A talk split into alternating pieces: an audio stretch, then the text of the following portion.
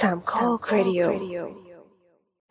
ปรากฏการณ์ครั้งใหม่ของวงการออกแบบกับการร่วมมือกันระหว่างสถาปนิกและนักสร้างสรรค์ ภายใต้แนวคิด Covid Creators พึ่งพาอาศัยที่สถาปนิก 65 งานแสดงเทคโนโลยีสถาปัตยกรรม และผลิตภัณฑ์ก่อสร้างใหญ่ที่สุดในอาเซียน ตื่นตาตื่นใจกับทีเมติกพาวิเลียน พื้นที่จัดแสดงรูปแบบพิเศษ พร้อมนวัตกรรมผลิตภัณฑ์ก่อสร้าง ที่ไม่เคยชมที่ไหนมาก่อน พบกันที่สถาปนิก 65 26 เมษายนถึง 1 พฤษภา Impact เมืองทองธานี เย่โอเค สวัสดีครับ นี่คือรายการเสาเสาเสานะครับ เราอัดรายการกันวันที่ 21 เมษายน 2565 ซึ่งจริง ๆ แล้ว ใกล้ๆเนี้ยก็จะมีอีเวนท์ที่เรียกว่าเป็นอีเวนท์ทางสถาปัตย์ละกันที่ที่ใหญ่ที่สุดในประเทศไทย เลยละกันมันเป็นงานงานเอ็กซ์โปงานหนึ่งเดี๋ยวเราจะอธิบายเอ้ยจริงๆผู้ฟังก็คงเห็นจากหน้าปกเรียบร้อยแล้วครับดังนั้น อันนี้ก็ถือว่าโดน spoil ไปเรียบร้อยแล้วอืมเราอยากเล่าว่าไม่รู้ว่าเราโดน tie-in ด้วยหรือเปล่าจากความที่เราชื่นชอบด้านนี้เป็นพิเศษอะก็คือไม่ว่าจะ Facebook หรือ IG เราโดนโฆษณาเนี้ย บ่อยมากแล้วด้วยแบนเนอร์อะมันเป็นรูปที่ค่อนข้างโดดเด่นอะ พอเห็นแล้วเราต้องหยุดทุกรอบเลยอะ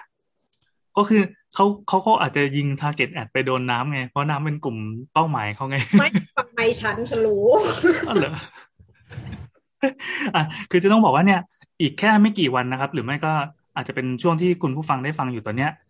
น่าจะเป็นช่วงที่เขากำลังจัดงานนี้อยู่เป็นงานสถาปนิกหกห้านะครับ เดี๋ยวเราเราเปิดชื่องานแล้วก็ตัวดีเทลเกี่ยวกับงานก่อน เป็นงานที่จัดขึ้น 26 เมษาถึง 1 พฤษภาหกห้านะครับ ที่ Impact ก็ที่อาคาร Challenger Hall หนึ่งถึงสามเลยก็คือ คลองตึกนั้นทั้งตึกเลยที่ Impact เมืองทองธานีนะครับ ก็ถ้าใครที่สนใจไปดูที่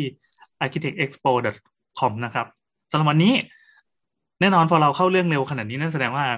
เรามีแขกเรามีแขกเราก็จะเกรงใจแขกเราไม่กล้าคุยเรื่องนอกเรื่องกันมาก วันนี้แขกของเรานะครับ คือคุณแมนนะครับ คุณสุภแมนมังคานะครับ จากบริษัท TTF International จำกัดนะครับ ซึ่งเป็นผู้จัดงานสามนิกครับ สวัสดีครับ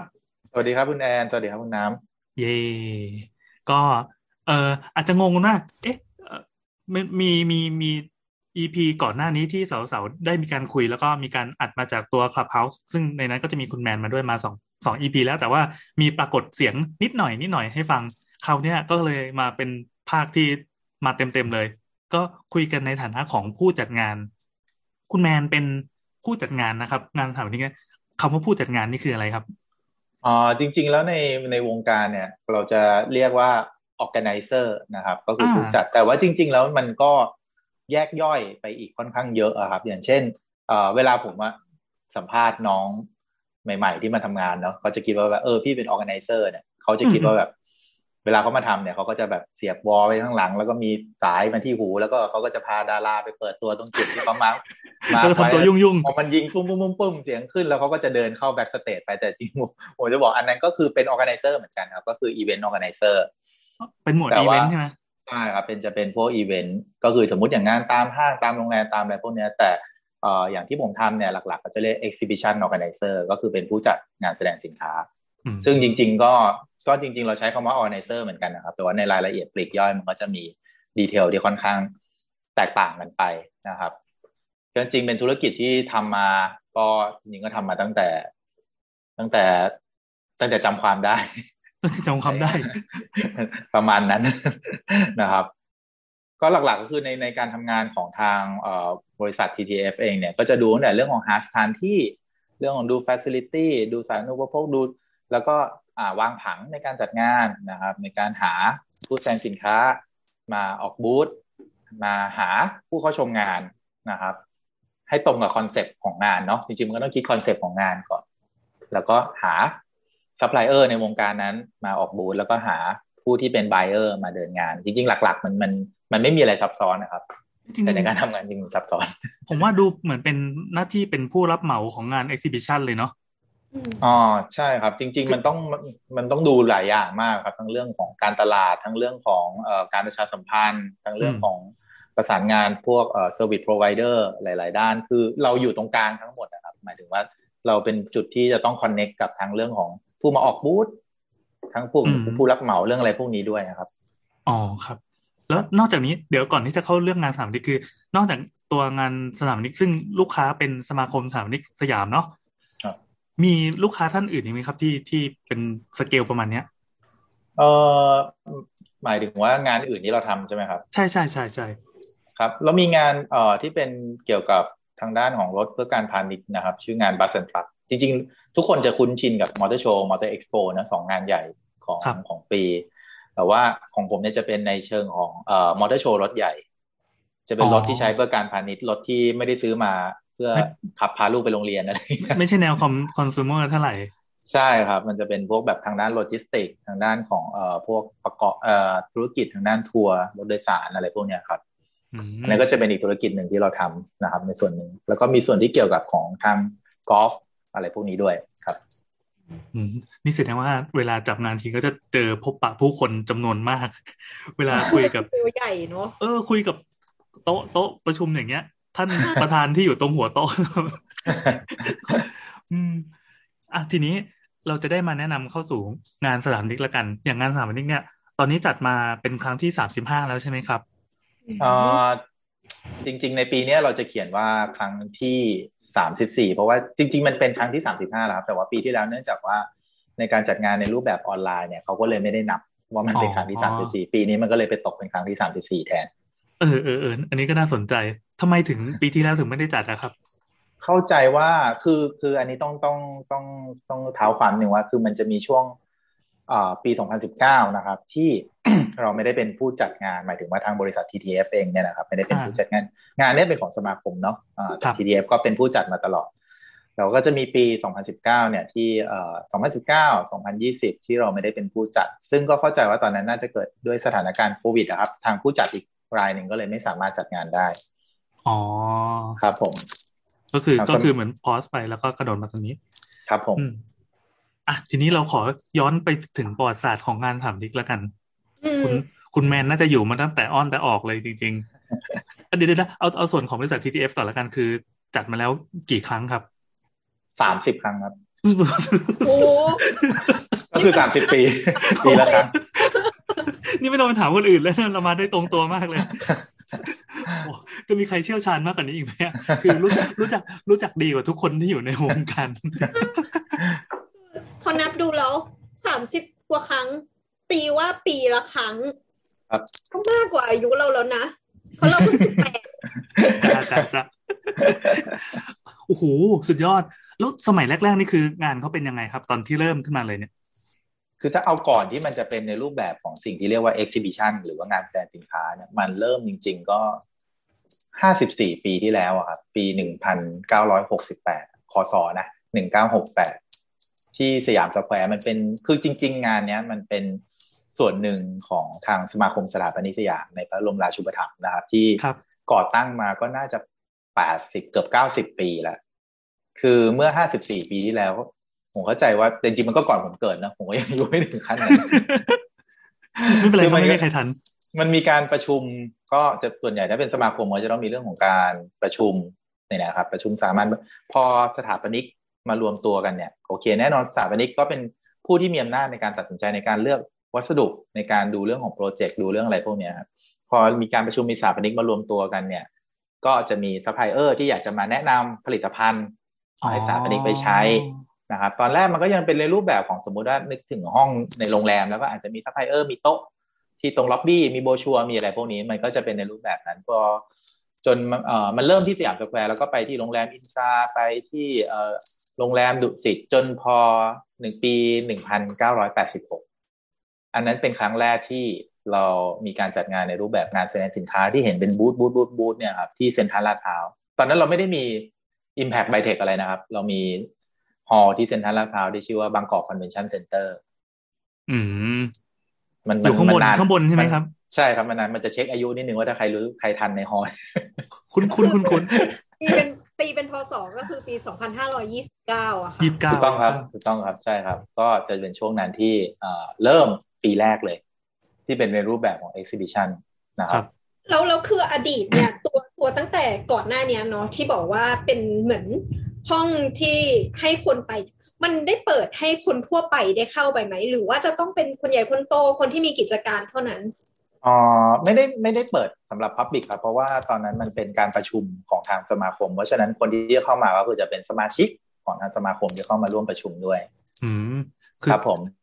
คือถ้ามองในมุมซัพพลายเออร์นี่คือเป็นลูกค้าเกรดเอมารวมตัวกันทำไมถูกต้องทำไมจะไม่อยากขายของอะใช่อันนี้ขายได้แบบเป็นน้ำเป็นเนื้อเออถูกครับ ครับแต่พอแต่ว่าอันนั้นก็คือการประชุมมันก็จะมีข้อจำกัดเรื่องระยะเวลาด้วยจำนวนวันอะไรอย่างเงี้ยครับพอดีเออก็ดูว่าเออจริง ๆ แล้วมันน่าจะสามารถทำให้มันสเกลได้มากกว่านี้ ซึ่งจริง ๆ แล้วในเรื่องของการจัดงานแสดงสินค้าเนี่ย ที่ต่างประเทศโดยเฉพาะที่ยุโรปเนี่ยมันนำนำเราไปเยอะมาก เราก็เลยเอาโมเดลนั้นมา apply ดูว่าจริง ๆ แล้วมันสามารถทำได้กับผลิตภัณฑ์ที่เป็นในเชิงของวัสดุก่อสร้าง วัสดุออกแบบ อะไรพวกเนี้ยครับ ก็เลยจัดครั้งแรกเซ็นทรัลลาดพร้าว แต่ตอนนั้นก็ไม่ค่อยมีใครสนใจนะครับ เพราะว่ามันเป็นสื่อใหม่ ถ้าอ๋อถ้าเราคิดไปว่าปี 2529 สถาปัตยกรรมของไทยมันเป็นยังไง มันก็ดูมันก็ยังหมายถึงเทรนด์ใช่ไหมตอนนั้นอัดอยู่เออ มันยังทุกคนยังไม่ได้แบบว่า ฉันต้องการบ้านที่โดดเด่น คือถ้าเราสังเกตไปเมื่อประมาณ40ถึง50ปีก่อนอะเราจะมีบ้านที่เป็นรูปแบบที่นิยมอะ อืมอยู่ ซึ่งซึ่งเรารู้สึกว่า โอเค คนทั่วไปอาจจะแบบ ยังไม่ได้หวือหวากับสิ่งนี้ ยังไม่ได้ตื่นเต้น ยังไม่ได้รู้สึกว่าฉันต้องเลือกวัสดุที่แปลกและแตกต่างและใหม่อะไรอย่างเงี้ยเอ้ยไม่แน่ไม่แน่ไม่แน่ ใครจะไปรู้ เราเรารู้สึกว่าอะมันอาจจะมาพร้อมกับสถาปัตยกรรมที่เปลี่ยนไปคนที่อยากต้องการความเป็น indivi- individual มากขึ้น แล้วก็พอดีกับที่ไอตัว exhibition เนี้ย มันเปิดให้คนเข้าไปมากขึ้นอะไรอย่างเงี้ย อ่าครับ เรามาทราบความจริงกันดีกว่า คือตอนนั้นเทรนด์เทรนด์เป็นยังไงฮะ ตอนนั้นเหรอครับเอ่อคือจริง ๆ แล้วอะ อันนี้ได้ยินผมยังได้ยินผมอยู่ไหมครับ ได้ยินครับเมื่อกี้เห็นเหมือนกับว่าอ่าได้ยินปกตินะ คือจริง ๆ แล้วในช่วงนั้นนะครับ จริง ๆ งานแสดงสินค้าเนี่ยมันคือสื่อด้านการตลาดประเภทหนึ่งนะครับ ในการที่จะให้เอ่อเป็นเวทีในด้านของการทำประชาสัมพันธ์หรือว่าโฆษณาหรือว่าสื่อสารเรื่องของแบรนด์ตัวเองไปยังกลุ่มเป้าหมาย ซึ่งตอนจริงตอนนั้นเนี่ยในในส่วนของซัพพลายเออร์เนี่ย สื่อต่างๆ ที่มีในเวลานั้นอย่างเช่น สื่อโทรทัศน์ สื่อสิ่งพิมพ์อะไรพวกเนี้ยมันยังเป็นสื่อที่ใช้กันหลักอยู่ งานแสดงสินค้าเนี่ยมันเป็นมันเป็นของใหม่ ที่อาจจะยังไม่ค่อยเข้าอาจจะยังไม่ค่อยเข้าใจกันว่าในสำหรับนักการตลาดของแต่ละแต่ละแบรนด์นะยังไม่ค่อยเข้าใจว่าเฮ้ยตัวเนี้ยมันจะได้อะไร แล้วมันก็ค่อนข้างที่จะใช้กระบวนการในการทำงานนานกว่าที่เราจะแค่ออกแบบกราฟิกสวยๆชิ้นหนึ่งแล้วส่งไปให้ หนังสือพิมพ์ลงหรือว่าส่งไปให้แมกกาซีนไหนลงหรือว่าขึ้นบิลบอร์ดแต่อันนี้มันจะต้องไปออกแบบบูธสินค้าที่จะเอาไปทำอะไร เพราะฉะนั้นในตอนนั้นเนี่ยเทรนด์มันก็ยังคือลูกค้าเองก็ยังไม่ได้ยอมรับ อันนี้ก็ต้องพูดตามความเป็นจริง เรามีผู้แสดงสินค้าอยู่แค่ประมาณแบบห้าสิบบริษัทที่เข้าร่วมนะครับ ซึ่งตอนนั้นก็แต่เราก็ยังมีความเชื่อมั่นว่าเออในส่วนตรงเนี้ยในระยะยาวเนี่ย มันสามารถทำให้มันสำเร็จได้ เพราะว่าจริง ๆ แล้ว อันนี้ผมต้องต้องให้ข้อมูลของนั้นนิดนึงก็คือ งานแสดงสินค้าที่ ใหญ่ที่สุดในโลกเนี่ย เป็นงานที่เกี่ยวกับทางด้านก่อสร้างโอ้ครับ ใช่ใช่ใช่อันนี้พอจะเห็นเลยว่า เวลาที่เราคิดว่าจะเงินก้อนที่จะใช้ในชีวิตของเราอะ มันก็คงจะต้องเป็นเรื่องซื้อบ้านนะเนาะอืมก็เลยมันก็เลยเป็น เรารู้สึกว่ามันเป็นงานที่เงินสะพัดแหละคุณอย่างนี้ได้ไหมอ่าใช่ครับโดยเฉพาะเรื่องของการลงทุนในทางด้าน project อะครับ นั่นแสดงว่าคือเข้าใจว่ากลุ่มลูกค้าหลักอาจจะยังไม่ได้เป็นระดับคอน sumer อย่างเดียวอืมน่าจะเป็นน่าจะเป็นเจ้าของโครงการ owner ที่ที่ไซส์ใหญ่หน่อยใช่ไหมครับ ใช่ครับ จริง ๆ แล้วสิ่งที่ทางพวกแต่ละแบรนด์อยากเจอที่สุดคือ developer เนี่ยแหละครับอืมอืมเพราะครับเพราะว่ามันเพราะก้อนออเดอร์ใหญ่เนาะอ่าเพราะว่าเขาเป็นเจ้าเจ้าของเงินแล้วทีนี้จุดเปลี่ยนที่ที่งานสถาปัน สถาปนิกเนี่ยมันเป็นที่จับต้องได้ของคนทั่วไปมากที่สุดเนี่ยมันเริ่มมาจากตรงไหน มันเกิดจากที่จัดหรือว่ามันเกิดจากการที่เราลดกำแพงของการพบกันระหว่างคนขายคนซื้อลงอะไรอย่างนี้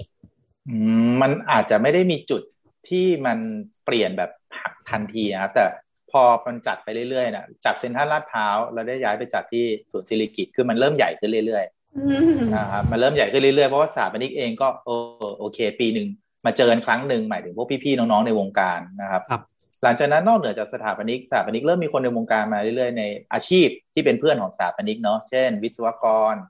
ส่วนใหญ่ที่จะเป็นพวกทางด้านโยธานะครับ เริ่มมีผู้รับเหมา เริ่มมี developer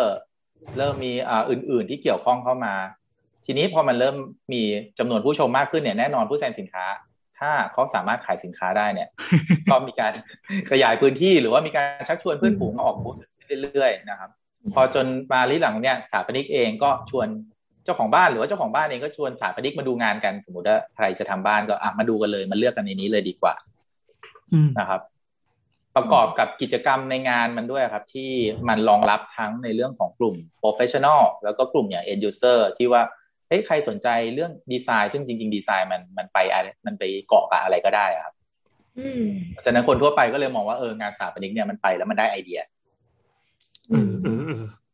ครับก็คืออย่างตอนเนี้ยคืออย่างผมเองในฐานะที่เป็นเป็นเป็นเจ้าของบ้านคือเป็นคนที่ลูกค้าแล้วกัน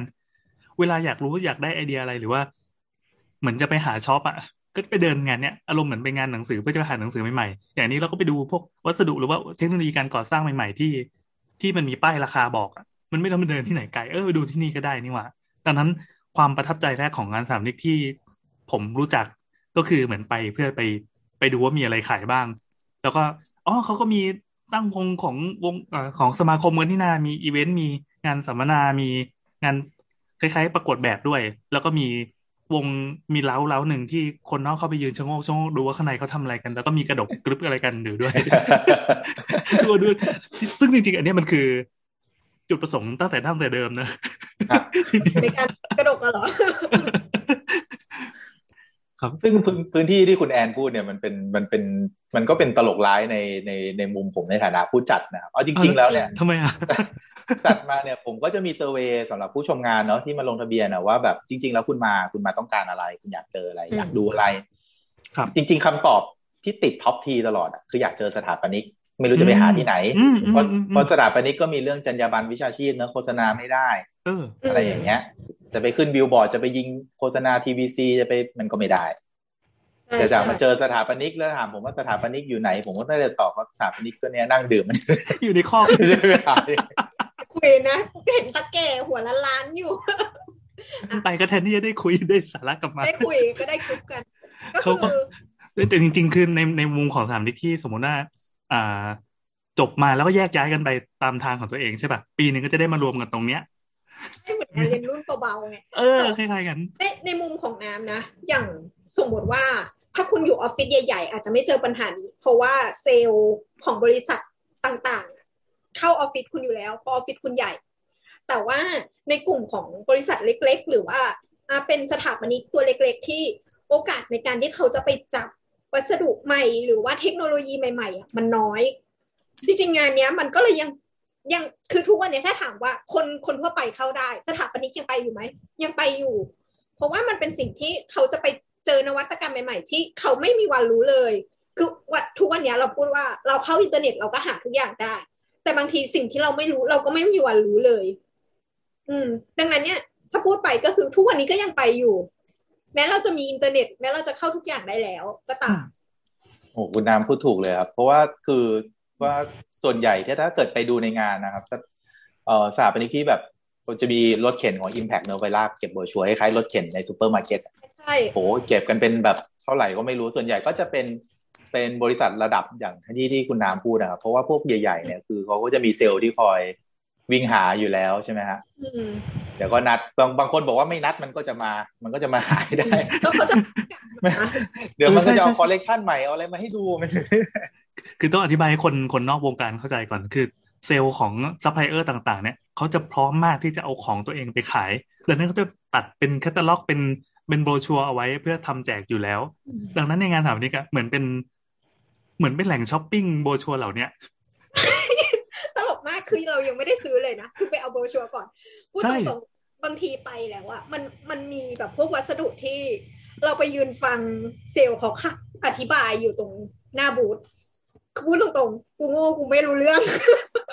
คือฟังอยู่สักพักหนึ่งแล้วก็คือเกรงใจเขาอะเขาก็ต้องรูปรีบพูดให้หลายคนฟังใช่ไหมแล้วก็จะมาอธิบายอีโง่นี้คนเดียวไม่ได้ไงเราก็บอกขอโทษนะคะขอโบรชัวร์ก่อน ขอกลับไปศึกษาเองก่อน อะไรอย่างเงี้ย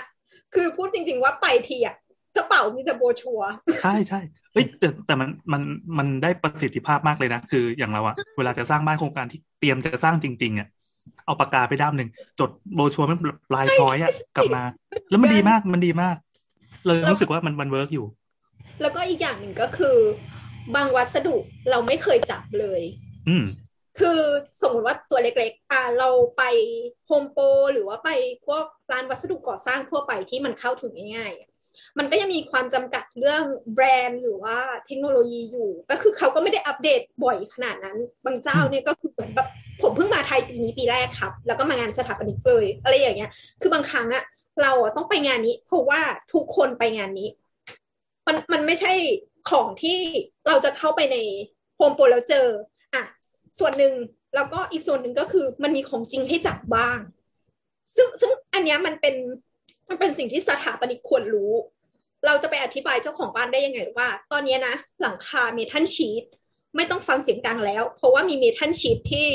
พ่นสีไว้ข้างบนแล้วทำให้ฝนกระทบแล้วไม่มีเสียง คือเราไม่มีทางรู้เลยว่าไอ้สิ่งที่เขาพ่นน่ะมันคืออะไร นอกจากเราไปงานนี้เราไปจับ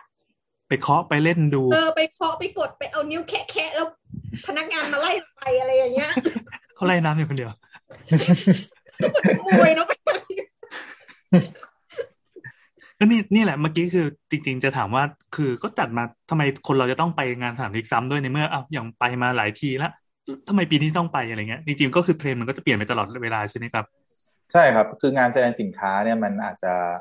อาจจะมีความพิเศษของมันว่า คือทุกปีเนี่ยมันจริง ๆ งานแสดงสินค้ามันเป็นงานโชว์ของใหม่ยิ่งงานสถาปนิกเนี่ยเป็นงานที่แบบแต่ละแต่ละแบรนด์เนี่ยก็จะมีนวัตกรรมมีเทคโนโลยีอะไรออกมา ให้ทางนักออกแบบได้แบบ ดูว่าเออเฮ้ยมาอัปเดตกันซิว่าตอนเนี้ยสินค้าเราไปถึงไหนแล้ว ซึ่ง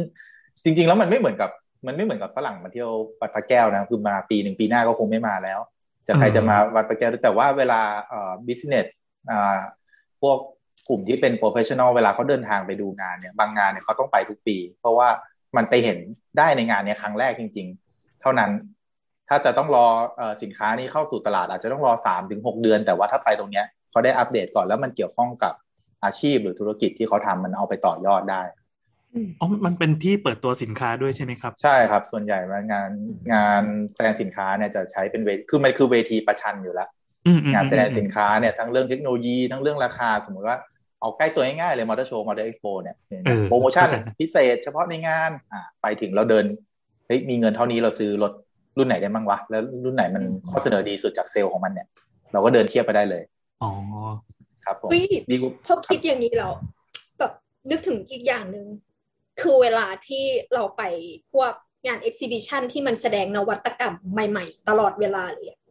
มันจะมีบางอย่างที่ทำให้เราเดาได้ว่า อีกปีสองปีเนี่ยเดี๋ยวมันจะต้องมีดีกว่านี้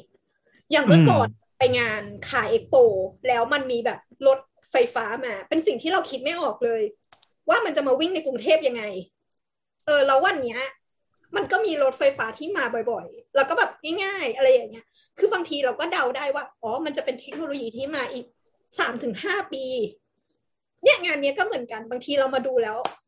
อย่างพวกเราเคยพูดถึงวัสดุที่มันทำจากธรรมชาติแล้วให้มันเติบโตเองได้ อืมเราพวกไบโอเทคอะไรพวกเนี้ย คือเราเราไปงานนี้แล้วเราเห็นว่าบางแบรนด์มีการเอา เอาเทคโนโลยีนี้มาใช้ แต่สิ่งที่เขาทำเนี่ยมันอาจจะยังไม่เข้ากับเราในวันนี้ แต่ในอนาคตคือเราพอเดาได้แล้ว เดี๋ยวต่อไปเขาจะต้องออก product อันหนึ่งมา ซึ่งซึ่งมันสามารถทำได้ บางทีเซลล์เขาก็จะไกด์มาบอกแล้วว่า ในอนาคตบริษัทของเขากำลังพัฒนาสิ่งนี้อยู่ ซึ่งซึ่งเรารู้สึกว่า โอเค เราเราก็จะมีความคิดไอเดียอย่างเงี้ย เพิ่มขึ้นมา ซึ่งไอเดียเหล่านี้มันมันไม่ได้จำกัดเฉพาะสถาปนิกไงมันได้ทุกอาชีพทุกคน บางคนก็คือ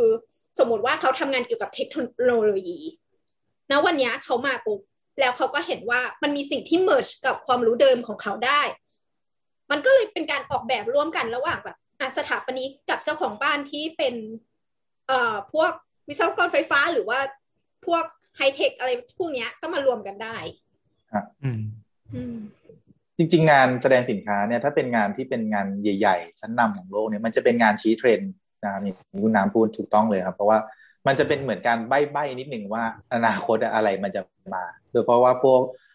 แบรนด์ใหญ่ๆเนี่ยมันจะมีทิศทางที่ค่อนข้างชัดเจนอยู่แล้วว่า เออ เทคโนโลยีเนี่ยแน่นอนยังไงเดี๋ยวมันจะแมสแน่ๆอยู่แล้ว ครับ ซึ่งอย่างนี้ก็คือตัวงานสถาปนิกแต่ละปีมันก็จะมีเหมือนเป็นmain concept ของแต่ละปีใช่ไหมซึ่งจะเป็นตัวที่ที่ผ่านมามันจะเป็นการชี้เทรนด์ด้วยซ้ำว่าเฮ้ย เดี๋ยวปีนี้หรือปีหน้าสองปีสามปีข้างหน้าเนี่ยมันจะเป็นเกี่ยวกับอะไรอ่ารบกวนคุณแมนช่วยช่วยย้อนเล่าให้ฟังหน่อยนะครับว่า ตัวที่เป็นชื่องานของแต่ละปีที่ผ่านมาเนี่ยเขาเขากล่าวถึงอะไรแล้วทำนายไปถึงเรื่องอะไรบ้างโหบางปีผมก็ไม่เข้าใจนะว่ามันนามธรรมมากเลยผมน่าจะก็มีมีอะไรบ้างมีอะไรบ้างเลยครับ อ่า ผมยองที่ทำยกตัวอย่างอะผมถอยไปของปีปีที่เอ่อ ผมทำล่าสุดแล้วกันคือปี 2018เนอะเขาพูดเรื่องคำว่าไม่ธรรมดา beyond ordinary ก็จะเป็นการพูดถึงเนื้อหาของการนำภูมิปัญญาอะไรที่เป็นของ local ท้องถิ่นอย่างเงี้ยครับ มา apply ใช้ เขามองในมุมที่ว่าเฮ้ยจริง ๆ แล้วมันเป็นมันมีวัสดุ มันมีไอเดียมันมีอะไรที่เอ่อคนไทยหรือว่าแบบช่างสมัยโบราณเนี่ยเขาพิสูจน์มานานแล้วว่ามันได้ผลกับกับสภาพแวดล้อมกับภูมิประเทศของเราเนี่ย มันน่าจะสามารถมาใช้ ในโครงการหรือว่าในโปรเจกต์ที่เป็นระดับสากลระดับโลกอย่างนี้ได้อืมอันนั้นก็คือ beyond ordinary นะบางแต่บางปีก็อาจจะไม่มีความเข้าใจเลยเช่น18 80อะไรอย่างเงี้ยครับ อย่างปี2014 18 80ก็ ถ้าทางประธานจัดงานฟังอยู่ผมก็ขอไป เพราะว่ามันเป็นวันที่18ครบรอบ80ปีสมาคมอะไรเงี้ยซึ่งผเอามเหรอก็ไม่รู้ว่ามันจะสื่อสารอะไรยังจริไงงเหรอเนี่ยผมผมคิดว่าหมายถึงเด็กอายุสิบแปดอยู่ร่วมกับคนแปดสิบได้อย่าง เป็นเรื่องแบบอะไรอะ คนแก่แต่อย่างอย่างอย่างอ่อตัวตนคนไทยนะครับ ปี 2015 ปีต่อมานะครับ ตัวตนอืมคนไทยอันเนี้ยชัดเจนเลยว่าเอ่อผลงานสถาปนิกไทยสู่เวทีระดับโลก คือต้องการจะชูว่าจริง ๆ แล้วสถาปนิกไทยที่ทำงานได้ในเวทีโลกที่ไปแข่งขันกันที่นิวยอร์กโตเกียวปารีสลอนดอนเนี่ยมันมี แล้วก็ชนะด้วยนะครับชนะอืมสถาปนิกต่างประเทศเนี่ยตอนนั้นผมว่าอันเนี้ยค่อนข้างชัดเจนเลยว่า เออจริง ๆ แล้วสถาปนิกไทยเนี่ยมีตัวตนแล้วก็มีความสามารถที่ไม่ได้แพ้ใคร ครับ อืม แต่อย่างของปีนี้ผมว่าก็ที่งานที่เราจะถึงเนี่ย ก็ก็มีความเป็นการชี้เทรนด์นิดนึงเรื่องของการพึ่งพาอาศัย เพราะว่ามันเป็นการเปิดให้เราเห็นว่าจริง ๆ แล้วในกว่ามันจะออกมาเป็นรูปเป็นร่างเนี่ยสถาปนิกเองก็ต้องทำงานร่วมกับอาชีพอื่นที่อาจจะไม่ได้มี background ทางด้านการออกแบบเลย เช่นนักจิตวิทยาเด็กในการออกแบบที่อยู่อาศัยเพื่อให้อ่า สถานที่เลี้ยงเด็กหรืออะไรอย่างเงี้ยครับว่าจริง ๆ แล้วพฤติกรรมของเขาเขาต้องการอะไรกันแน่ ผมว่าตรงนี้มันก็เป็นการชี้เทรนด์นิดนึงว่า จริง ๆ แล้วมันอาจจะไม่ต้องพูดคนที่ออกแบบได้ อาจจะไม่จำเป็นจะต้องเป็นสถาปนิกหรือคนที่เรียนทางด้านดีไซน์มาอย่างเดียวคนอื่นก็อาจจะมีมุมมองในเรื่องของออการออกแบบหรือมีวิชั่นที่เห็นว่าเออจริง ๆ แล้วเนี่ย การทำงานร่วมกันเนี่ย มันจะช่วยให้มันดีขึ้นยังไงก็คือการเปิดเปิดรับฟังขึ้นกันและกัน แล้วก็ทำออกมาร่วมกันเนี่ยแหละ ซึ่งจะไม่ใช่แค่วิศวกรผู้รับเหมาที่ทำกันร่วมกันอยู่เป็นปกติอยู่แล้วอะครับอืมอืมครับ ตอนแรกคิดว่าจะเป็นเฉพาะกลุ่มคนที่อยู่ในวงการก่อสร้างอะไรอย่างนี้เท่านั้น แต่นี่ไม่ใช่ใช่เลยฉีกไปไกลมาก มีใช่ชาวนาก็มี ชาวนาใช่ครับ มีเอ่อคนทำเพลงครับ มีเอ่อคนช่างภาพนะครับที่คนที่ชอบถ่ายภาพ มีคนปั้นเซรามิกมีอะไรอย่างเงี้ยครับ ซึ่งมันเป็นแบบ คือเอาจริงๆก่อนหน้านี้ผมก็เข้าใจว่ามันมีมานานแล้วแต่มันไม่เคยถูกไฮไลท์ขึ้นมานั่นเองอืมอืมตอนนี้ก็บอกว่าคือสถาปนิกเราไม่ได้อยู่โดดเดี่ยวนะเรามีเพื่อนที่ไม่เกี่ยวเลยอยู่คนละวงการกันเลย แต่พอมามาร่วมมือกันก็สามารถสร้างสรรค์อะไรขึ้นมาได้อย่างนี้ฮะครับ คือมันมันมีวิธีคิดอย่างหนึ่งก็คือเวลาที่เราสร้างบ้านให้กับลูกค้าหรือใครสักคนหนึ่งอะเรามักจะคิดว่า เราจะใส่สิบเปอร์เซ็นในการออกแบบ ที่เป็นของตัวเจ้าของงาน ก็คือเจ้าเจ้าของบ้านโอนเนอร์หรืออะไรก็ตามเนี่ยที่เขาเป็นคนตัดสินเนี่ยสิบเปอร์เซ็นต์เนี้ยสิบเปอร์เซ็นที่สำคัญหมายถึงว่าตัวตัวของเขาอะคือตัวตนของเขาคืออะไร เนี่ยคือสิบเปอร์เซ็นที่จะจะถูกใช้ create งานทุกอย่าง แต่ทีเนี้ยเก้าสิบเปอร์เซ็นต์มันคือสถาปนิกที่อาตกบางที เป็นชาวนาที่ ยังไม่สามารถอธิบายว่าเขาต้องการบ้านยังไง หรือว่าบ้านเขาจะต้องวางด้วย landscape ยังไง แต่เขารู้ว่าเขาต้องการอะไรบ้างซึ่งซึ่งส่วนเนี้ยมันมันเป็นการทำงานร่วมกันนะ เราไม่ได้บอกว่าสถาปนิกต้องคิดเองทั้งหมด ถ้าสถาปนิกคิดเองทั้งหมดไม่ใช่บ้านของคุณ มันคือบ้านของสถาปนิก อืม แต่ถ้าเกิดมันเป็นบ้านที่ถูกคิดโดยมีเจ้าของบ้านหรือว่า คนที่มีทำงานด้านนั้นอะเป็นส่วนประกอบหลักเนี่ย มันมันจะออกมาได้สมบูรณ์ที่สุด ซึ่งซึ่งอันเนี้ยเราเราเลยมองว่าเออไอ้ท็อปิกของทีมงานอันเนี้ย มันน่าสนใจแล้วมันน่าสนุก เพราะว่ามันจะไม่ซ้ำเดิม คนทุกคนมีความชอบไม่เหมือนกัน ดังนั้นเนี่ยถ้าเกิดมันถูกผสมออกมา มันจะเป็นโทนสีที่ไม่เหมือนกันเลย อืมดังนั้นปีนี้อย่างที่ว่าคือธีมจะค่อนข้างจะต่างไปจากปีก่อนๆเลย ใช่ครับ มันเป็นการเปิดพูดถึงอาชีพหรือว่าแบบ professional ในวงการอื่นมามากขึ้นนะครับครับอืมอะคุณแมนช่วยเล่าได้ไหมครับว่า เออที่มาที่ไปจนกระทั่งออกมาเป็น execute เนี่ยมันมันมีอะไรบ้างเกี่ยวกับธีมงานของปีนี้ ของปีนี้เหรอครับ มันเริ่มครับจากจริง ๆ ก็มันก็เป็นปีแรกด้วยที่มีประธานจัดงานสามคน ซึ่งก็ นี่นี่ก็แปลกแล้วเออก็แปลกเพราะว่าทางทางพี่โอนชนะก็พูดว่าเป็นการทดลองของเขาเหมือนกันที่จะลองประธานสามเหมือนทดลองซะใหญ่เลยคือทั้งสามคนเป็นหนูทดลอง แต่ว่าสามคนจากสามภูมิภาคอีกครับ ซึ่งซึ่งก็ไม่ใช่ไม่ใช่ชาวกรุงเลย ใช่ครับ แล้วก็คือปกติเนี่ย อันนี้ต้องบอกประธานจัดงานเนี่ยตั้งแต่ที่ผมทำงานด้วยส่วนใหญ่จะมาจากเอ่อส่วนกลางก็คือกรุงเทพเป็นหลักนะครับอืมผมยังไม่เคยเจอประธานจัดงานที่มาจากภูมิภาคแต่ปีนี้เจอแล้วก็มีสามคนด้วย ซึ่งพอเขาทำงานร่วมกัน มันก็เลยตีโจทย์ของคำว่าพึ่งพาอาศัยอะครับ แล้วก็ส่วนหนึ่งคือเอ่อผมเข้าใจว่าพี่พี่ราชิตที่เป็นประธานจัดงานจากภาคใต้เนี่ย ตอนที่ช่วงโควิด เนี่ย แกได้ไปทำโปรเจกต์ ที่เรียกว่าซีโร่โควิดที่โรงพยาบาล แน่นอนแกทำงานกับโรงพยาบาลเนี่ยแกก็ต้องพูดคุยกับหมอกับทีมที่พยาบาลกับทีมที่เจ้าหน้าที่ที่เกี่ยวข้อง ซึ่งมันก็เกิดว่าเออจริง ๆ แล้วการทำงานร่วมกันว่าจริง ๆ requirement ของทาง คนกลุ่มนี้ในช่วงเวลาคลายสิทธิ์ก็คือช่วงที่คนติดมันค่อนข้างเยอะเนี่ยเขาต้องการอะไรอืมจริง ๆ สเปซของโรงพยาบาลที่ออกแบบมาเคยใช้ได้มันใช้ไม่ได้แล้วณปัจจุบันอะไรอย่างเงี้ยเออมันต้องมันจะต้องเป็นยังไง เพราะฉะนั้นพี่ พวกพี่ๆทั้งทั้งสามประธานทั้งสามนั้นก็เลยเห็นความสำคัญว่าจริง ๆ แล้วการทำงานร่วมกันมันมันสำคัญ เพราะว่าสถาปนิกเองก็ไม่ได้เป็นคนใช้ห้องผ่าตัดหรือพวกนี้ใช่ไหมอืมก็จะต้องฟังทีมที่เขาดูแลผู้ป่วยจริง ๆ แหละว่าเออจริง ๆ แล้วเขาต้องการอะไรให้เขาทำงานได้ง่ายสุดในเวลาที่ตอนนั้นมันเตียงมันก็แบบแบบไม่พออะไรอย่างเงี้ยครับ มันก็เลยเกิดเป็นว่าเออจริง ๆ แล้วมันถ้ามันพึ่งพาอาศัยกันมันก็สามารถฝ่าเรื่องของวิกฤตต่าง ๆ ไปได้ ครับ คืออย่างนี้เวลาทำงานเนี่ยสถาปนิกจะมีมีเรียกว่าเป็นชั่วโมงบินแล้วกันในในแง่ของการสร้างสรรค์สถาปัตยกรรม แล้วก็การตีโจทย์ของลูกค้ามา แต่ว่าในอีกครึ่งหนึ่งเนี่ย ไม่มีทางที่จะจินตนาการ หรือว่าโมโนขึ้นมาเองได้ว่าหมอเขาต้องการอะไร วิธีการใช้ห้องผ่าตัดเป็นไง คนนี้จะต้องไปเก็บมาให้หมด แล้วก็ทำยังไงก็ตามจะให้รีดข้อมูลออกมามาเป็นเป็นตัวงานสถาปัตยกรรมได้ ประมาณนี้ ครับเมื่อกี้เป็นเรื่องเล่าของพี่ราชิตเนาะพี่ราชิตเป็นประธานภาคใต้ แล้วเรายังมีภาคเหนือกับภาคอีสานอีก ช่วยเล่าคือผมถึงว่าสองท่านหน่อยพี่เต้ยเนี่ยเคยเคยเล่าให้ฟังว่าไปทำออกแบบพื้นที่หรือไม่ว่าจะเป็นสนามเด็กเล่นหรืออะไรที่จะต้องคุยกับนักจิตวิทยาเด็กอ่าตรงเนี้ยครับ ว่าเออจริง ๆ แล้วว่าเด็กที่เข้ามาในพื้นที่ตรงเนี้ย ประสบการณ์ที่เขาอยากได้จริง ๆ คืออะไร นอกจากเรื่องของอะเวลาจะมาเล่นเครื่องเล่นแล้วต้องปลอดภัยหรืออะไรเงี้ยเขาต้องการอะไรเขาต้องการพื้นที่แบบไหน ซึ่งนักจิตวิทยาเด็กจะตอบได้ว่าเออในวัยนี้การเรียนรู้ของเขามันต้องพัฒนาในมุมไหน เขาต้องการ พัฒนาฝึกทักษะทางด้านไหน ซึ่งตรงเนี้ยผมก็มองว่าเออมันก็เป็นจุดที่เอาจริง ๆ ผมก็ไม่ได้จบสถาปัตย์หรืออะไรมา แต่ว่าคือก็ได้ทำงานในวงการนี้พอฟังแล้วก็รู้สึกว่าเออจริงๆแล้วเราก็ไม่เคยคิดว่าเออว่าสถาปนิกดีไซน์เนี่ยนักวินักจิตวิทยาเด็ก ซึ่งจริงๆอะผมมาเรียนจิตวิทยามาแต่ว่า ผมไม่ใช่จิตวิทยาเด็ก แต่ว่าก็คือไม่เคยนึกว่าเออจริงๆแล้วในมุมในมุมเนี้ยการรับฟังเนี่ยมันก็จะทำให้ข้อมูลต่างๆ ที่จะนำไปใช้ในการออกแบบ หรือว่าพัฒนาเนี่ยครับพื้นที่ตรงเนี้ยมันจะถูก มันจะแม่นยำและตอบโจทย์ของคนที่ใช้งานจริง ๆ มากกว่าที่สถาปนิกจะใช้ทฤษฎีหรือว่าแนวคิดหรือว่าอะไรของตัวเองที่เพียงอย่างเดียวนะครับครับผมเมื่อกี้เป็นเป็นภาคใต้นะแล้วก็ภาคอีสานแล้วภาคเหนือของพี่ขุยมีอะไรมันๆเล่าไหมครับพี่ครุยผมไม่แน่ใจเพราะดูแกจะชอบเข้าป่าไปตั้งเนี่ยเนี่ยเนี่ยเนี่ยแค่นี้ก็คือมันเห็นว่าไลฟ์สไตล์ของแต่ละคนแต่ละแต่ละคนที่ มันจะไม่ซ้ำซากอยู่กับภาพลักษณ์เดิมๆของสถามนิกที่ใส่สูตรปั๊บไปยืนจิบไวน์คุยกันอะไรอย่างนี้อะมีป่ะใช่ก็จะเป็นคนป่ายังไงครับคนคนป่านี่เขายังไงครับพี่ขุก็ยคเก๋รับแกชอบเข้าเขาแกเป็นสายแคมป์อะครับผมก็อืมคิดว่าอืมแต่แกก็อยู่กับธรรมชาติในการดีไซน์ในงานของแกผมว่ามันมีกลิ่นอายตรงนี้ค่อนข้างเยอะผมว่ามันก็อาจจะเป็นด้วยประสบการณ์แต่แกไปแคมป์กับคนที่แกสนิทคุ้นเคยหรืออะไรอย่างนี้ก็ได้นะครับผมว่ามันก็อาจจะเป็นเรื่องของมุมมองที่ว่าถ้าเกิดมันเปิดรับฟังเปิด เปิดใจอย่างเงี้ยมันมันมันได้อะไรค่อนข้างเยอะนะอืมเอาจริง ๆ ผมว่าตัวหนึ่งอะที่ที่ที่ทางอุแนนอุนามเห็นชัดๆเลยคือคีย์วิชวลปีเนี้ยใช่ อ่า เราเคยคุยกันในเสาเสาๆปี EP ก่อนก่อนๆหน้านะครับใช่ที่คุยกันเรื่อคืงอคีวิชวลเลย คือเอาว่าย้อนง่าย ๆ เลย ถ้าย้อนไปดูคีย์วิชวลปี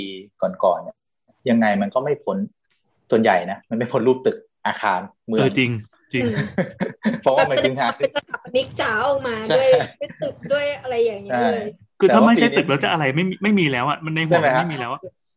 แต่ปีนี้มันเป็นงานที่เกี่ยวกับการเนี่ยก่อสร้างออกแบบสถาปัตยกรรมที่มันเอาไอ้ตัวตึกหรือว่าเมืองหรืออะไรพวกนี้ออกไปเลยอืมซึ่งผมว่ามันก็เป็นความที่ตอนแรกผมดูแล้วผมก็เซอร์ไพรส์นะว่าแบบเออมันก็ทำจริง ๆ มันก็สามารถสื่อสารได้นี่หว่าเตอที่ไม่ต้องมีรูปตึก อืม แต่เปลี่ยนจากตึกเป็นคนใช่ไม่เป็คืนอตัวเราการ์รู้ตูสึกนเนี่ยมันคือการพอยไปที่สถาปนิก ตัวสถาปนิกหมายถึงคนนะ ไม่ใช่หมายถึงงาน แล้วก็ไม่ใช่แค่สถาปนิกด้วย คือเขาเออเขาคุยเรื่องเรื่องคนอื่นอะคนที่แวดล้อมทั้งหมดเลย ที่จะต้องมาช่วยกันอะคือมันอ่าชื่อชื่องานภาษาอังกฤษคือโคร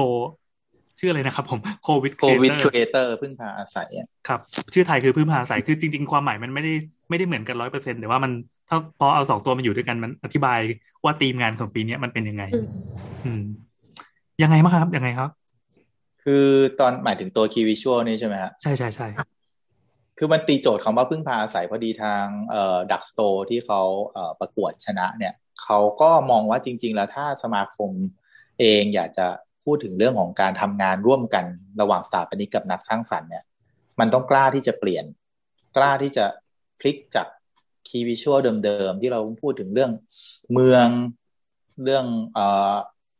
อาจจะเป็นเรื่องของการออกแบบที่ขึ้นกับสภาพแวดล้อมเรื่องบ้านเรื่องอาคารอะไรพวกนี้ ก็คือเขาก็ได้ไปคุยกับทางเอ่อคุณเบนซิล่านะครับคุณเบนที่เป็นศิลปิน street artist เนี่ยเพื่อมาออกแบบร่วมกันออกแบบ key visual ซึ่งแน่นอนนะการที่จะให้ทำงานร่วมกันเนี่ย คือคุณเบนซิล่าเขาก็ไม่ใช่สถาปนิกเนาะคืก็เป็นศิลปินถ้าที่สไตล์งานใช่เขาจะเป็นแนวกราฟฟิตี้หน่อยเนาะถ้าใช่ภาพวาดครับที่ที่ที่เห็นใช่อยู่ครับทั่วๆไปก็คือจะเป็นมนุษย์ต่างดาวสามตาฮะคือเปลี่ยนหัวคนนี่แหละเป็นสามตาเต็มไปหมดครับเลย ดังนั้นก็เอามาใช้กับงานนี้แล้วก็ต่อครับฮะ ซึ่งถ้าเกิดว่าทางดักโตที่เท่าที่ฟังทางพี่หมูเล่าให้ฟังว่าถ้าวันนั้นถ้าดักโตไม่เปิดใจฟังเบนซิล่าเนี่ยคีย์วิชวลมันก็คงจะออกมาเป็นเหมือนเดิม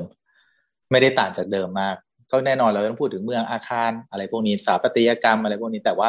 ในมุมของนี้ถ้าเกิดว่าจะให้ทางเบนซิล่าเขาเข้ามาร่วมด้วยเนี่ย ก็ต้องฟังเขาในระดับหนึ่งว่าเออจริง ๆ แล้วภาพงานที่เขามองมันคืออะไร ในความว่านักสร้างสรรค์ตรงนี้ครับ มันอาจจะไม่ได้ ราะถ้าตราบใดที่กลับไปเรื่องของตึกอาคารเนี่ยมันก็ไม่พ้นอีกว่าอะเป็นเรื่องของสถาปนิกเพียวๆอีกแล้ว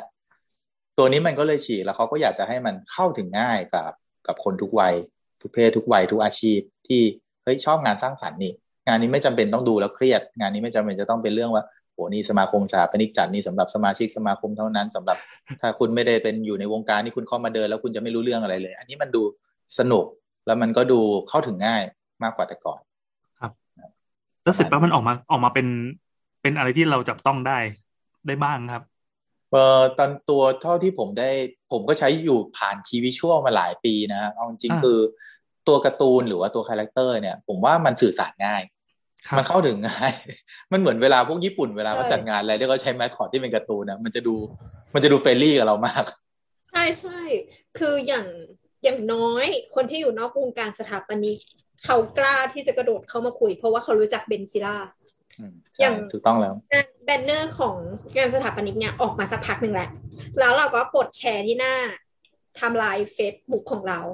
แล้วก็มีเพื่อนที่ไม่เกี่ยวเลย แต่ว่าเขาชอบงานของคุณเบนซิล่าเนี่ยเขาเข้ามาคุยแล้วเขาก็มาถามว่าเฮ้ยอันเนี้ยทำไมเขาไม่เห็นในคอลเลกชันเราก็บอกว่าไม่ใช่อันเนี้ยมันเป็นงานสถาปนิกเออ ซึ่งซึ่งซึ่งเราก็อธิบายในโทนของเราอะเออมันเป็นงานสถาปนิกแล้วเขาก็บอกว่า เฮ้ยงั้นงั้นเขาว่าไปเที่ยวได้ไหม มันจะมีของให้เขาซื้อไหม คือนี่ก็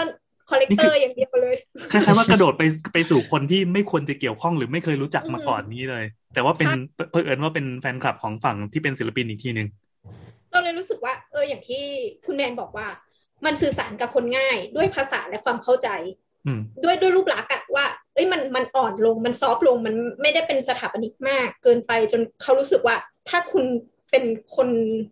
อาชีพอื่นเข้าไปแล้วคุณจะกลายเป็นต่างดาวต่างดาวในนั้น ไม่เพราะว่าทุกคนเป็นต่างดาวอยู่แล้วที่นั้น คือคราวนี้ก็ตั้งใจจะดึงคนต่างต่างวัฒนธรรมเข้าไปเยอะๆใช่ไหมครับ ใช่ครับคือจริง ๆ แล้วงานสถาปนิกเนี่ยอย่างที่บอกโดยด้วยเนื้อหามันจริง ๆคำว่าดีไซน์เนี่ยมันมันไปจับกับอะไรก็ได้ product หรืออะไรสินค้าที่เราซื้อบางทีเราก็ซื้อเพราะดีไซน์มันสวย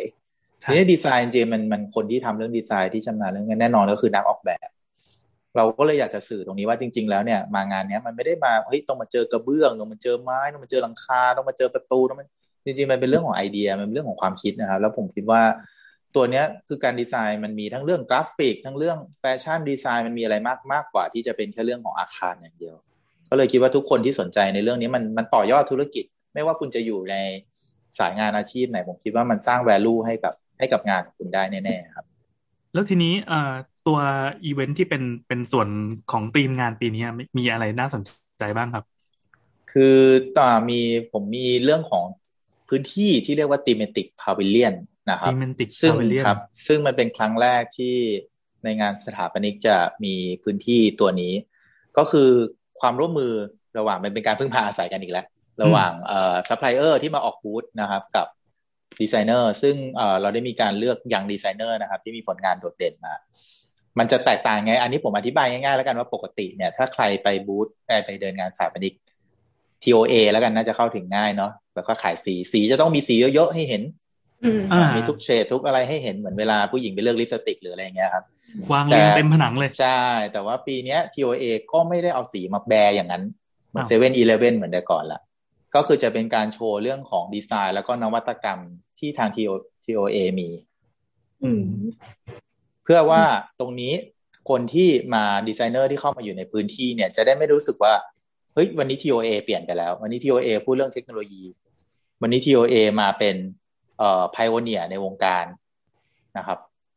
แล้วมีบูธอื่นนี้ไหมครับ ที่ที่โชว์เป็นก็จะ pavilion มีของครับของ VG อะครับ ที่เป็นรางน้ำฝนนะครับ หลังคาอ่ากับหลังคา RUPVC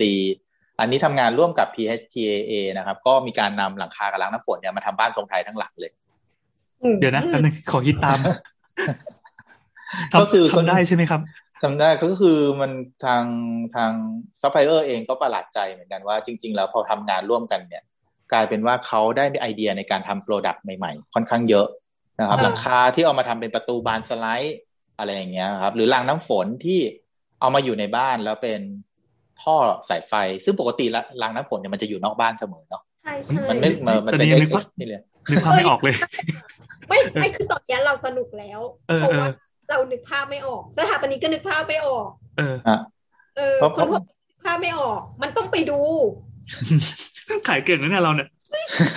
คิดอยู่ว่าเฮ้ยแล้วมันจะออกมายังไงวะ คือเราสนุกตั้งแต่แบบ จับคู่มาแล้วอะใช้วิธีจับคู่ยังไงคะทำสลากแล้วเขย่า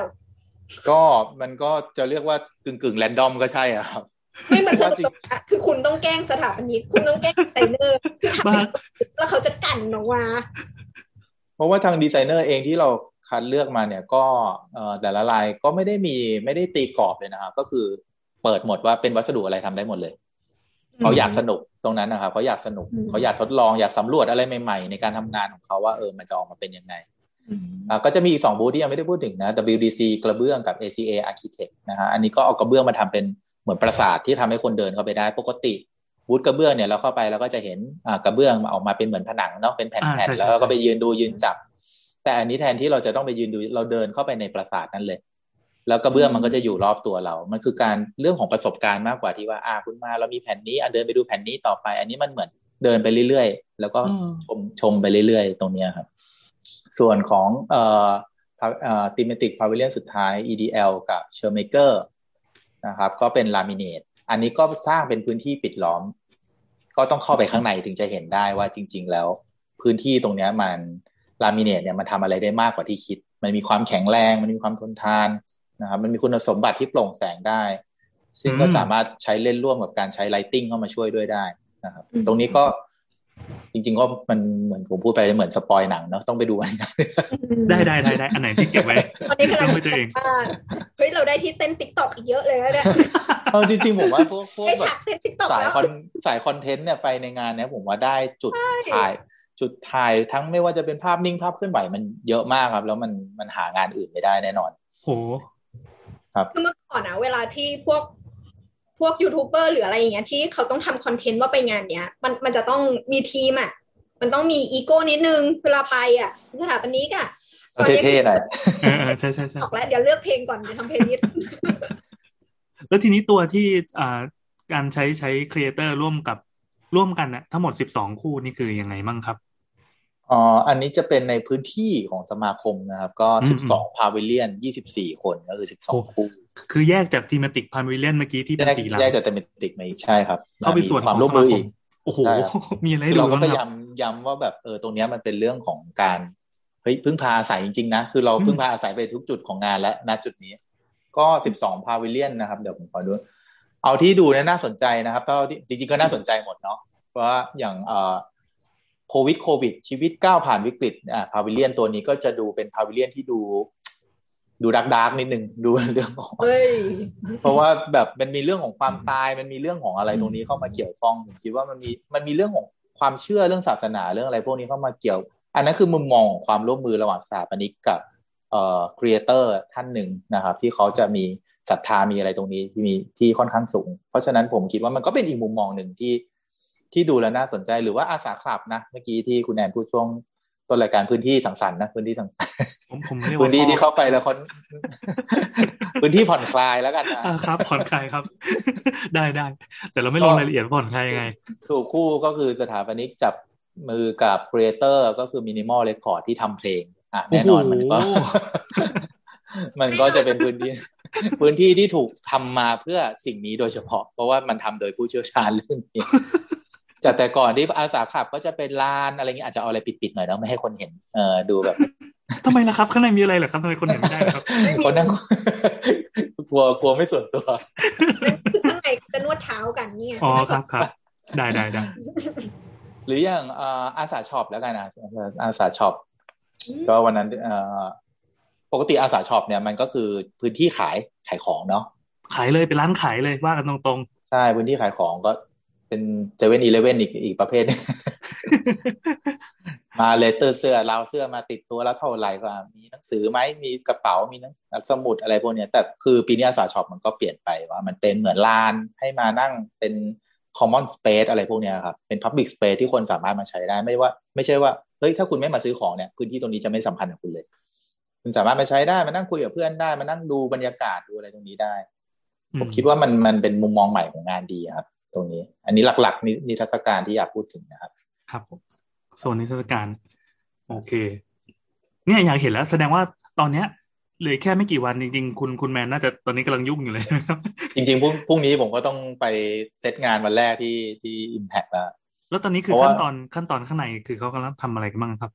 ตอนนี้เอ่อถ้าในในในมุมผู้จัดงานก็คือเราตีผังครับตีผังเพื่อให้ดูว่าโอเคกำหนดพื้นที่ของบูธเพื่อให้ลูกค้ามาแล้วจะได้รู้ว่าโอเค บ้านฉันอยู่ตรงนี้นะบ้านเลขที่นี้อยู่ตรงนี้จะได้เอาของมาวางได้ถูก แล้วก็เตรียมการก่อสร้างตลอด ก็จะเราจะก่อสร้างแต่วันพรุ่งนี้นะคือวันศุกร์นะฮะแล้วก็อืมเอ๊ะพรุ่งนี้วันศุกร์ใช่ไหมใช่ใช่ใช่ใช่ผมมาเริ่มจำวันไม่ใกค่ล้อยละได้ใกล้ละแต่ว่ายุ่งจริงมีให้ลุ้นทุกปีเออเสาร์อาทิตย์จันทร์น่ะสี่วัน แล้วก็วันอังคารเราจะเริ่มวันแรกนะครับอืมซึ่งก็รอใช่อ่าจะ ขอเชิญชวนนะครับถ้าใครที่ฟังอยู่ก็อยากจะให้มันปีหนึ่งมีครั้งเดียวอะครับ แล้วก็มันก็ไม่ได้ที่จัดสำคัมาญใช่ที่สำคัญคือสองอันนี้ไม่ใช่สองไม่ใช่เปอร์ปีด้วยใช่สามมันปีหายไปแล้วสองนี่ปีใช่ไหมใช่ใช่ครับอืมซึ่งปกติแล้วเนี่ยงานสถาปนิกเนี่ยจะจะมีผู้เข้าชมงานนะไม่ต่ำกว่าสามแสนคนนะครับ ตลอดโอ้โหหกวันจัดแสดงครับผมก็ได้เราต้อนรับผู้ชมงานจากทั้งไทยและต่างประเทศนะครับ ที่มาดูนวัตกรรม เพราะว่าจริงๆแล้วเทคโนโลยีบางอย่างของบ้านเรามันก็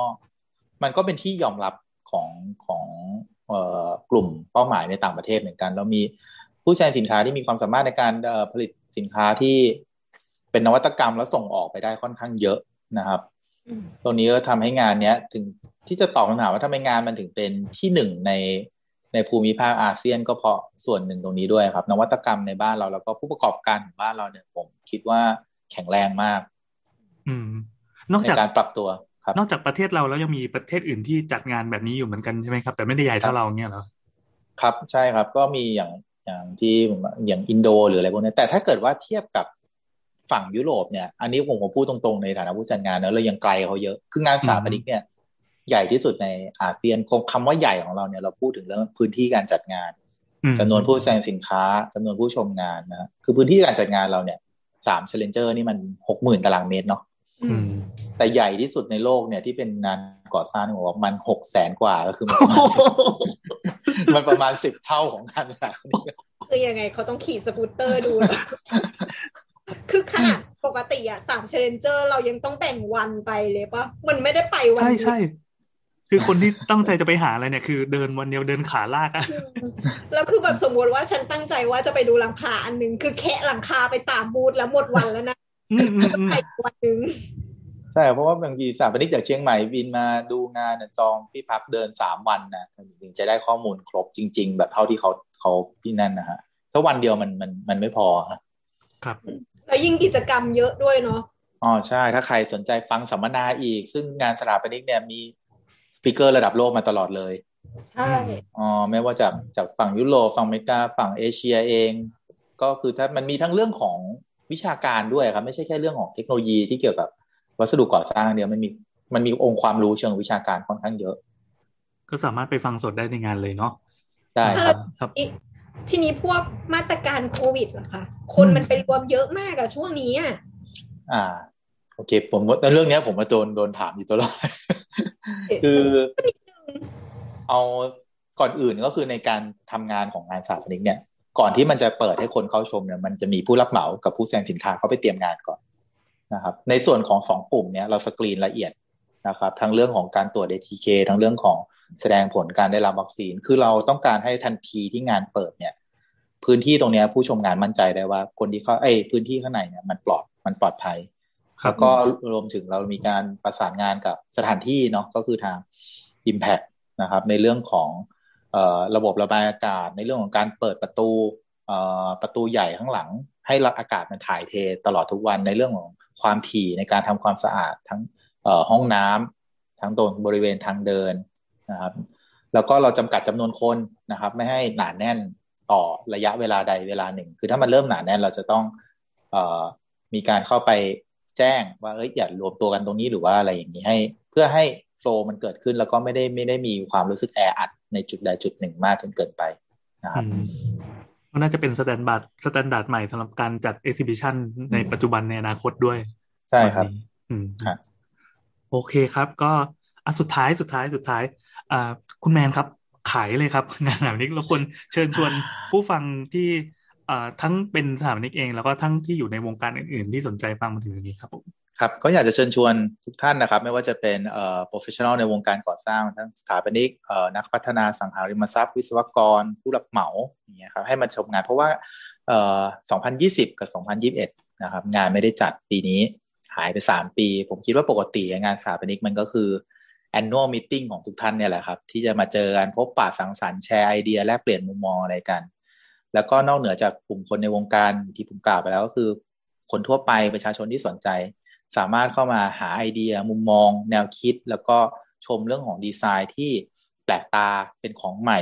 นานๆ ที่จะหาชมได้สักที เพราะงานสถาปนิกนี่ก็ปีหนึ่งมีครั้งนะครับ 26 เมษายนนะครับ ถึง 1 พฤษภานะครับ ที่ Challenger Hall Impact เมืองทองธานีนะครับ ข้อมูลเพิ่มเติมก็ดูที่ www.architectexpo.com ได้เลยครับ โอเคขอบคุณมากเลยครับ ขอบคุณมากมากครับ ขอบคุณคุณสุภแมนนะครับ เป็นรองกรรมการผู้จัดการบริษัท TTF International จำกัดนะครับ เป็นผู้จัดการผู้จัดงานสถาปนิก65ครับผมขอบคุณมากนะครับ ขอบคุณคุณแอนคุณน้ำและรายการเสาเสาเสาด้วยครับ ครับผมถ้าเกิดว่าสนใจรายละเอียดอื่นๆก็ลองดูที่ architectexpo.com นะครับ แล้วก็คุณผู้ฟังที่ฟังมาถึงอันนี้ก็นี่กันเป็นรายการเสาเสาเสานะครับ เป็นรายการสถาปนิกบ้างไม่สถาปนิกบ้างนะครับ ถ้าสนใจพูดคุยแลกเปลี่ยนกันแล้วก็ Twitter at เสาเสาเสานะครับ แล้วก็ช่องทางอื่นในสามโคกเรดิโอนะครับสำหรับวันนี้ก็ขอบคุณมากครับ สวัสดีครับ